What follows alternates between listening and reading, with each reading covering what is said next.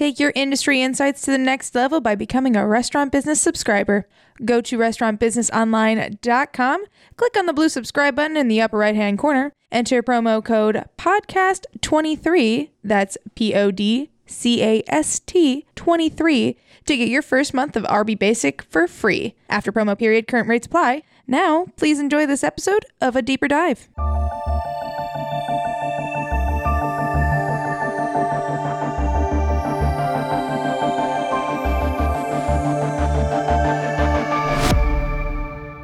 How did Potbelly turn its business around? Hello, this is Jonathan Maze, editor in chief of Restaurant Business. And in this week's episode of A Deeper Dive, I speak with Bob Wright, the CEO of the Chicago based sandwich chain Potbelly.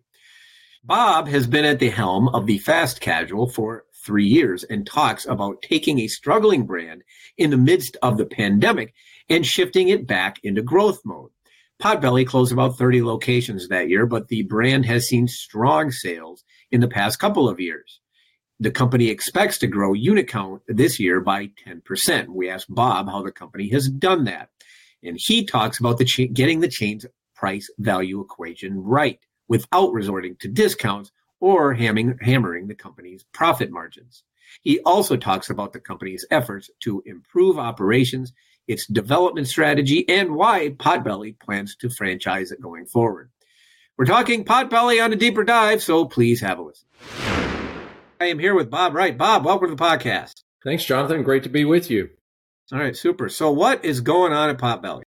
Well, we uh, we continue to have uh, a, another great year here at Potbelly. We're looking forward to closing out 2023 very strong. You know, we've had we're into about our third year of our strategic plan that we're operating under. We've got a five pillar strategic plan that, that's had our team focused since the middle of the pandemic when many of my team started working here. But um, at the heart of our initial objectives was to start driving positive traffic back into our shops. In the restaurant business, nothing signifies core health more than growing customer counts and, and driving traffic. And uh, I'm happy to say that the reflection on 2023 is that we've done a very nice job with that. We're in a great place with our people. Uh, we we love the food that we're putting out and and uh, driving value for our customers.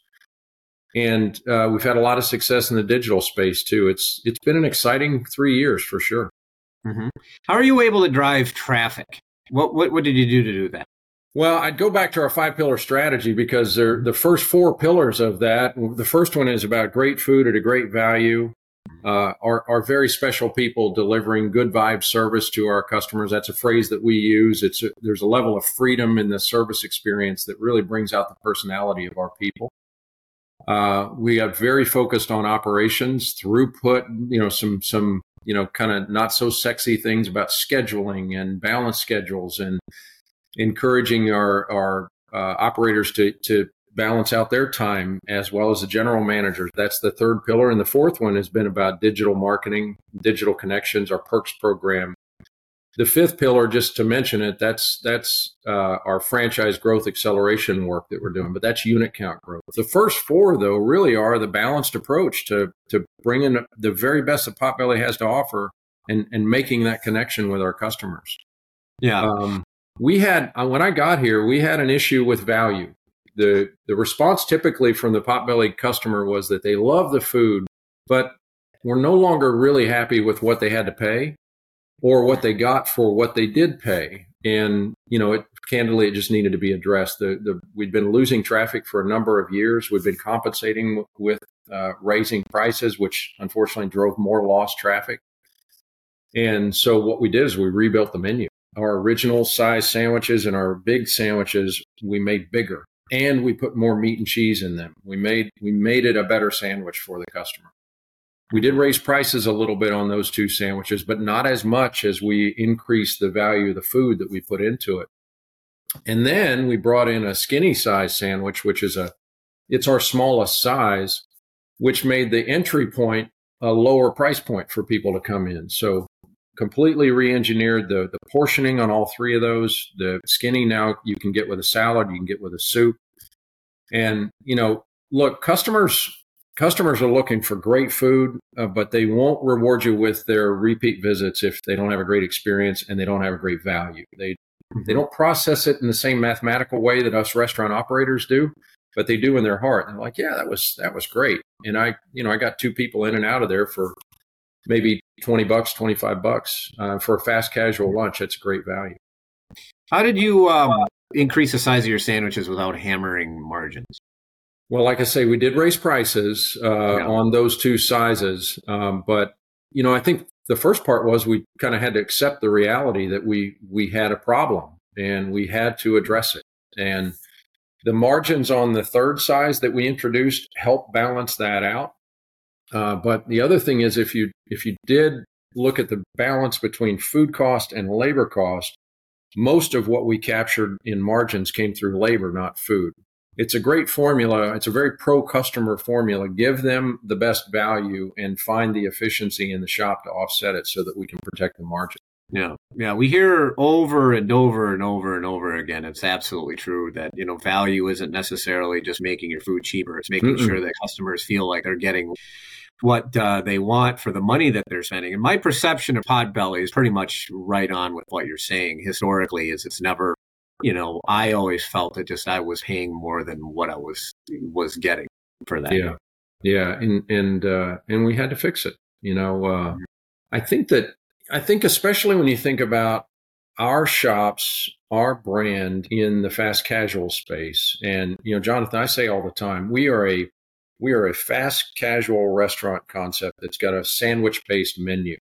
We're not a sub shop. And so we, we operate in this space where our, our sandwiches are certainly shaped like all the sub shops sandwiches, but it's a different concept. It's right in the sweet spot of fast casual in, in terms of restaurant alternatives. So we think about a potbelly visit through that lens, that occasion, that that fast casual consumer, they do have a little bit more disposable income, but they also expect higher quality or they're not going to give you their visits. They expect a good value. They want a differentiated experience. They want they want the whole package, not just a great place to run in at a counter and grab food and go. If they want to grab food and go, they want us to be good at that. But they they enjoy. I mean, we we enjoy more than half of our customers are still walking across that threshold every day. Hmm. So that that part's really important to us. And once once we understood that consumer occasion and that's our customer, well, then being properly placed in that fast casual value chain is really important to us. Um, our average eater check is uh, only a couple dollars higher than a QSR visit. Hmm. And so now our average check is higher, uh, and fast casual's average check is naturally higher because in QSR you have so many single party customer checks that come through. A lot of drive through business is a single person, right? But when a person's making decisions about a meal for them or for someone else, they're usually thinking about it divided by the number of people that are that are there. And so for a couple dollars more than a QSR visit, you can get a really great meal at Potbelly now. And we we like the spot where we we stay closer to the bottom end of fast casual, not the top end of fast mm-hmm. casual. So we become even a better value there. And uh, it's been important to us, even through all the inflation that we've had since we rebuilt that menu back in 2020 and 2021. We've been very, very diligent about only taking enough price to offset the food and labor inflation that we were kind of managing through during that period of time because we, we know that we don't want to be back in that spot. There are brands that have really improved their margins with pricing through this this time. We have not. We've improved it with efficiency. Mm-hmm. I want to uh, shift to operations because you you mentioned uh, uh, you mentioned that and said a phrase that I think that I've said many times. Operations not sexy, but it's really important. And I think in 2000, heading into 2024, you know, the consumer is paying a lot more for the restaurant visit than they did three three four years. Ago. Yeah, and I think that it is more important now than probably ever that a restaurant company gets these operations right because consumers are spending more for their meals and that means their expectations are get get higher. What have you done on that front? Yeah first of all i think you're absolutely right. I think customers gave a lot of grace during the pandemic for subpar service. And standards and staffing and friendliness and they're, they're they don't want to give that grace anymore They want to get back to the day where they feel like the customer. They want to feel appreciated. They want to feel cared for. They want to feel like whoever's making their food actually enjoys and loves making great food. And so our operations efforts have, have kind of focused on that outcome. We've got a great COO who who embraces this responsibility like like no operator I've worked with before. And so you get down to some of the fundamentals. One of the things it's it, has been with us now for about two and a half years, but we do have a labor guide in place, and the brand did not have a labor guide. Um, hmm. So our hours based labor guide means that we're properly staffing each of the shifts. Um, frankly, in you know in the past pre pandemic, the brand probably was very well staffed at lunch. Most of the GMs were working lunch. Most of them weren't working weekends. We didn't have a balance of that schedule our GMs still enjoy a great work life balance, but they're working different parts of the week so that they've got their influence on those parts of the week. And we're properly staffed at dinner and on the weekends and at, at lunch now.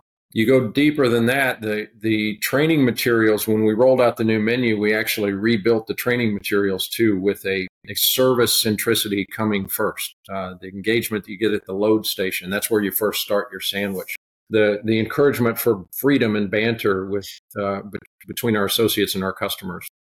Our customer feedback tells us they love that about Potbelly. That I can go through the line and there's a little chat that that happens along the way. Um, and our employees love that too, by the way. Um, and then some of the the systems centricity of of what the ops team has put in place has been really important, especially as we're expanding our franchise base. So We've got, we talk about our good vibes service. We actually have a good vibes visit checklist um, that checks these, these softer skills that you're looking for during the visit that we're tasting the food. We're not just checking the procedures. We're, we're evaluating, we're evaluating the level of music uh, and temperature and sound and cleanliness and the table organization. Uh, we're, we're, we're discussing the service model with each of our associates while we're doing so you get you, you sort of institutionalize the things that are really important and they continue to stay elevated and stay important. And then we we did implement another system uh, about the same time we implemented the labor guide. A lot of companies, most companies have it, but our customer feedback system uh, was dramatically improved. We've used technology also. Uh, we've talked in our public statements about our Potbelly Digital Kitchen.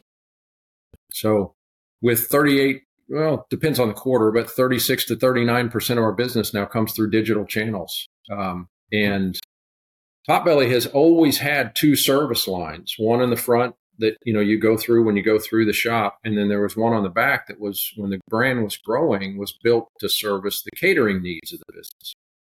Well, we converted that back line to handle all of our digital business. So our, our digital customers are getting our very best and our inline customers and our takeout customers are getting our very best and they don't feel like you're more focused on that other order that I can't even see the customer for than you are me and I'm standing right in front of you.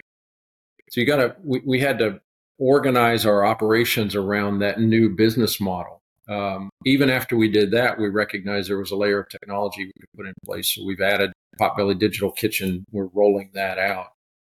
And that digitizes and sequences all of those digital orders so that the people working the back line can just focus on the food and the accuracy. Um, and, you know, frankly, we measure a lot more than we used to measure. So we're measuring customer satisfaction, we're measuring orders ready on time, food temperature, food quality. We see those numbers all improve when we install PDK. We can also improve throughput. Uh, you know, that's the customer speed of service. So it's a I gave you a few examples, but the bottom line is it's it's systems and execution against those systems that creates that predictability. Mm-hmm. You mentioned digital. What what uh, what have you been doing to drive digital um, digital sales like that? Uh, our our number one advantage, I think, with our digital drive has been our perks program. But again, uh, one of the early investments we made after we rebuilt the strategy was that we implemented a brand new tech stack, a new custom built web interface, an app interface. We changed our order integration um, engine that ran behind the scenes. We changed our loyalty engine. So we, we refaced our loyalty program and we changed the engine that allowed us to, to leverage that. This is a brand that traditionally spent uh, very little amount of money on marketing. Um, and over the last three years, and especially since our CMO, David Daniels, has come on board, we've been incrementally investing more and more in marketing, all of that done through digital channels. We still spend less as a percentage of sales than almost all of our restaurant competitors. But as we've stepped that up, we measure every incremental spend and look for the returns for the, the awareness that's coming back, the traffic that's coming back. And, uh, and we funnel as many of those that digital awareness driving, we funnel as much of that reaction into our digital channels, our app, our web, and our and our perks program, so that we can develop that relationship. In fact, last quarter in Q3, as part of our, our public statements, uh, we made we made the uh, we made our investors aware that last quarter was the first time that our owned channels make up the majority of our digital uh, our digital traffic. And, you know, for a lot of brands, that's still primarily done through third party delivery companies. So we continue to migrate people over. We also had a 60% increase in Perks member acquisition year over year. So the rate of acquiring new Perks members is not only, uh, not only the, the number of Perks members not only really pleasing to us, but the rate with which we're acquiring them is accelerating. Uh, we do a promotion on a on a BOGO, for example. We do a handful of those in a year's time. Buy one, get one free sandwich. Like on our, our birthday, we'll do something like that. It's channeled back to uh, the perks account. So anything we do we're, we're speaking to the broader consumer, we're reminding them the best version of the brand is with your perks account. And uh, you're going to get free sandwiches. You're going to get special offers. You get double points on your, on your perks acquisition on Thursdays. Uh, not a ton of discounting, but it's it's applied to the people that are most loyal to the brand. I think a, a lot of the things it seems to me that you're describing, you know, the the labor stuff, the the, the digital stuff, a lot of this sort of seems to fit. And and you could correct me if I'm wrong, but but but Potbelly was getting to was was operating like uh, a smaller chain than it actually was, and it needed to sort of get to a different, you know, it needed to prepare for or operate more like the 400 some unit concept that it is. Is that fair to say? Oh, yeah, I, I, think that's accurate. Yeah, there are there are a number of things that we've been able to do and continue to work on, you know, into the future that that you would have expected to find at a company our size and our age. You know, we'll celebrate our 47th birthday uh, coming up next year, and um, you know, many of the things I've described, yeah, those are the types of things that you would put in to take advantage of the scale. Um, now, it's particularly important to us because we're also returning to growth. You know, we've spoken about we'll grow next year our unit count by about 10% of our base, almost all through franchise. And you know, if you're going to grow and grow through franchising, you you have to have those things in place in order to create kind of the predictable experience and and the consistency that you want to have, so the brand doesn't suffer as you get bigger. Mm-hmm. So now you've been uh, you so you mentioned franchising and you've you've signed a, a pretty a few substantial deals.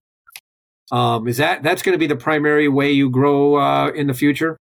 Yeah, primarily we want to we want to focus on franchising. Um, look, I've been in the franchise business. I started delivering pizzas when I was 19 at Domino's, and I've been in the business ever since. So I'm working on my 37th year now, and uh, the power of franchisees is uh, is is what's behind so many great brands. I know there are company operated brands, but the franchise brands and great franchisees that have helped build those brands are uh, just just impressive people. They care deeply about their business. They like the local operation and the investment in their community. Franchisees, no surprise, they like to operate where they live and where they shop and where their families are, and they're putting their personal stamp on it. I know I know many franchisees in the industry that are working on their third and fourth generation of ownership, so it becomes a family business, and there's a lot of power in that. Um, add to that that you know, obviously as a company, as a corporation, it's a it's a uh, great way to grow with a lot less capital. Uh, and in a capital constrained environment like we were, especially in the pandemic, we're looking at returning to growth. That's very important to us. The other thing about the timing of it is that we have we have a desire to further penetrate a lot of the markets that we're already in and then fill in markets in between. So the geographic dispersion of the growth model ahead of us would have you recognize franchising might be the very best way to do that. You know, we we wouldn't have had Northwest Arkansas on our corporate priority list, but when you have a franchise group that that's their home and that's where they want to build out the brand, then you know you get concentration in parts of the country that that you wouldn't have prioritized initially. Um, so yeah, we're we're very excited about it. Um, we spent a lot of time putting the infrastructure in place to support that growth too. I mentioned many of the operating systems, the marketing systems, but then the development uh, machine that's necessary to create double digit unit growth uh, is is something that frankly has not really ever been in place here. So uh, we're we're looking forward to getting that rolling. Yeah, yeah. I mean, I'm looking actually looking on a map. You mentioned geographic dispersion. Mm-hmm. And, uh, you know, for 400 some unit brand, you've got, obviously, you got your concentration in Chicago where you've got a lot of, I mean, I, I, I will tell you, that's one, one of the great things about Potbelly. You, you, Potbelly fans love Potbelly. Yes. Um, and and as kind of where you're based in Chicago, but you got locations in Florida, you got locations in Texas, you got locations in in uh, in, in Washington, you got some some in the Northeast and stuff like that. Mm-hmm. I mean, it would seem to me that um, you know not only franchising, but then just focusing on these markets in which you're already you know you're already in would probably be a smart uh, go forward strategy.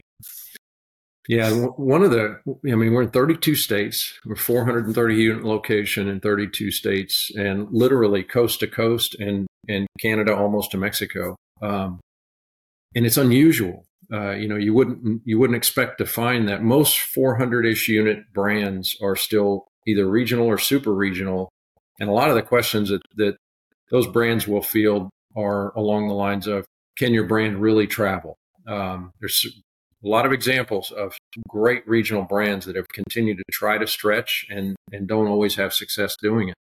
Our brand travels really well, and we know that from experience. We don't, and, and because of the way we're marketing, for example, we can be underpenetrated and still have a presence that that uh, creates great success financially at the unit level but we need to penetrate those markets. Um, the other benefit of being as, as far flung as we are is we had to have a really creative distribution solution to cover all of that territory. And but for primarily, but for California, uh, if a franchisee approaches us, uh, and it may not have even been a focus market of ours, we've got distribution. We can we can help them get open, um, and it won't be it won't be us finding a new distribution center or something. So it wasn't it wasn't how most brands grew back when it was growing, but it is actually a little bit of a uh, a little bit of a, a strength that we can leverage today because we have that that presence so far and flung across the U.S. Yeah, well, the unusual thing is, you know, when I see a map like this, yeah, when I see a map like this, actually, I usually see it in franchising. Mm-hmm. I don't see it, and you're still only what, like what, ten percent ish uh, approaching, franchise? Yeah, we're approaching 20. We have sold some 20. Uh, company units this year. Yeah. Yeah. Yeah. Mm-hmm. But usually, usually, mm-hmm. you know, company run, they like to stay in their markets, you know, unless they're, they're, they're, they're different one. Potbelly took a different strategy, um, you know, much to their credit using their own money to do it. Yeah. Yeah. Um, you know, if, if I've heard people call it a flag planting strategy and, mm-hmm. and, and that was kind of what was done. And what we're doing is we look at those underpenetrated markets and we we have been willing to refranchise uh, some of our own company units if we got development deals that went with it. So, and we've announced some of the bigger ones specifically. Otherwise, we're just rolling up the totals as we go mm-hmm. through each quarter. But you know, one of the more recent ones that we announced was with Royal Restaurant Group, and they're going to build 36 locations in eight years uh, in three different DMAs with us, uh, but we sold them four company units in Central Ohio. Yeah.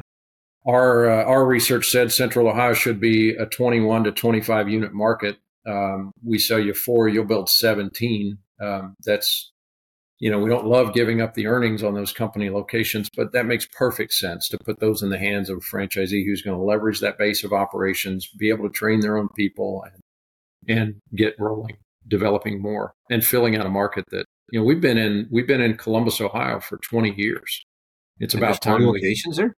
Uh, there were more than that at one point. Uh, there were some poor real estate choices back when the market was being entered. But, you know, in 20 years, we should have finished building this market out. And so we're going to do it in the next 8 mm-hmm. I want to ask uh, this this uh, question before. Well, actually, let me let me ask this quick question. Do you, do you foresee continued sales of company stores to franchisees, or how do you see that going?